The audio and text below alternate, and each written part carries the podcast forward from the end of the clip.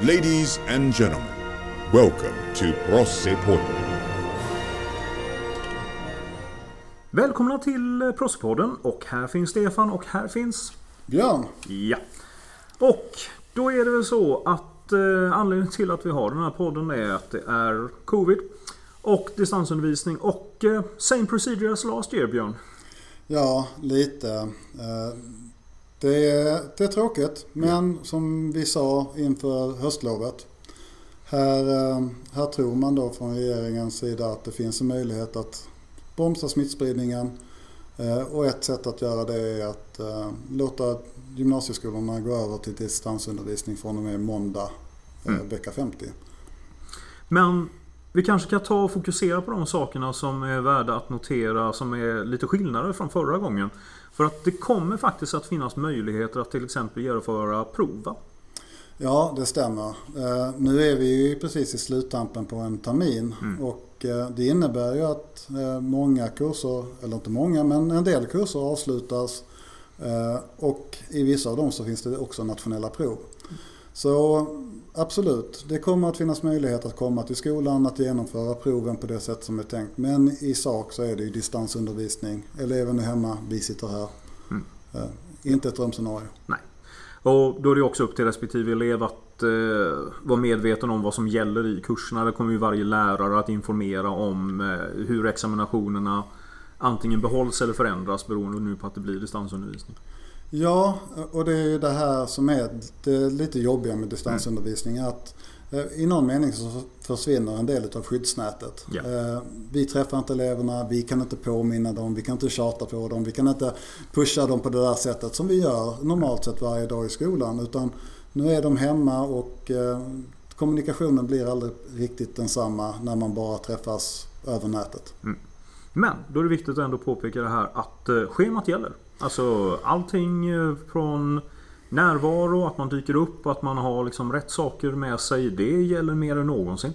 Absolut. Ehm, det är ju så att när, man, när vi nu inte ser dem så är det ännu viktigare att man har den disciplinen själv. Att man mm. loggar in, deltar i mötena, eh, på lektionerna, finns och syns i classroom och så vidare.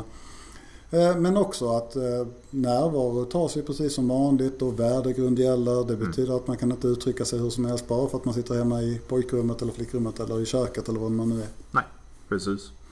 Eh, om man ska ta det faktiskt på den här nästan emotionellt eller känslomässigt plan så noterar jag ett par stycken saker här på eftermiddagen då i vet du, idag torsdag. Eh, och det var faktiskt lite skillnaden. Vi hade ju en nedstängning i två dagar inför höstlovet. Och eh, alla elever som vi har här har ju egentligen inte upplevt distansundervisning tidigare. Men ett par som man pratar med nu var det var nej. Alltså man hade sett liksom då att man, vill, man trivs på skolan. Man vill gärna vara här och inser liksom att det är faktiskt en större ansträngning att eh, plugga på distans. Det kräver mer utav Ja, jag tyckte mig också kunna se mm. de reaktionerna. När vi hade de här två dagarna inför höstlovet så tyckte, då var det ja. liksom så här, ah, vad jobbigt. Fast jag tycker att det är lite kul också. Ja. Men den här gången så mm. är det inte så. Utan nu, nu, eh, nu har man kommit in, man trivs här. Mm. Man inser också att det är slutet på terminen. Man har mm. sett fram emot en julavslutning och Nobeldag eller Lucia. Mm. Vad, vad det nu är. De här sakerna som vi gör i skolan som förgyller vardagen. Eh, och de brinner ju inne nu, det gör de. Det ska man ju vara mm. tydlig med. Ja, och där kände jag faktiskt speciellt att eh, julavslutningen man sett fram liksom då med vår liksom första nya egna eh, skola i Uppsala och eh, den gemenskapen och det jobbet som har gjorts utav elever, personal, skolledning och allting annat. Att vi hade liksom, tycker nästan vi hade förtjänat att få njuta lite där på slutet men eh, vi får hitta någon distanslösning även på det. Ja, ja. Eh, det, någonting måste vi göra. Yes. Och, och, en julavslutning på, i någon mening måste det kunna få bli. Yes. Sen kanske den inte ser ut som en vanlig julavslutning. Och det, nej. nej. Men den julklappen som vi allihop önskar oss här i alla fall. Det är väl åtminstone att eh, vi kan få komma tillbaka med nya tag och ha en riktigt jäkla bra vårtermin istället.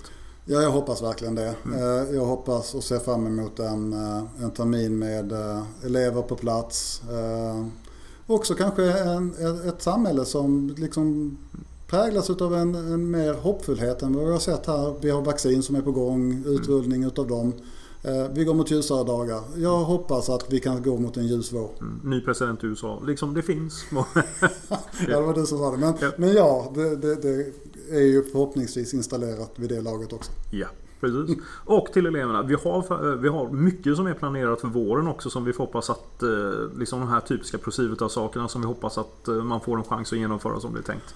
Ja, kan vi bara få tillfälle att göra det här och göra det på ett säkert sätt Mm. och, och där det är liksom i linje med de restriktioner eller förslag Ja. som finns just nu. Så, så har vi massor med roliga saker eh, som bara väntar på att få komma ut och Mm. så. Ja. så sammanfattningsvis på det här kan man ju säga att eh, ja, vi kan det här. Det är business as usual. Men det kräver mer, kräver mer utav både elever och eh, undervisande personal nu de närmsta två veckorna. Så är det. Eh, Det gäller att man är noggrann. Eh, Det kommer också ske schemaförändringar i Skolsoft. Det Ja, det. man vara uppmärksam på. Att man verkligen går in och tittar i Skolsoft för att se vad är det för lektioner jag har? Vad är det för information som jag har fått från min lärare i Classroom? Mm. Att, att kanske riva det där utprintade schemat som man satt upp på kylskåpet. För det kommer inte gälla de här sista två veckorna. Nej. Och är man osäker på någonting så fråga hellre en gång för mycket än en gång för lite. Ja, vi är ju kvar på skolan. Vi finns här på telefon, mail eh, och ibland i Prossepodden. Ja, och även videomöte och allting annat. Ja. Ja, så vi säger så här, från oss alla till er alla. eh, Vi fixar de två sista veckorna också tillsammans. Så, tack för att du var här Björn. Tack själv Stefan. This has been another episode of Prosse Portland.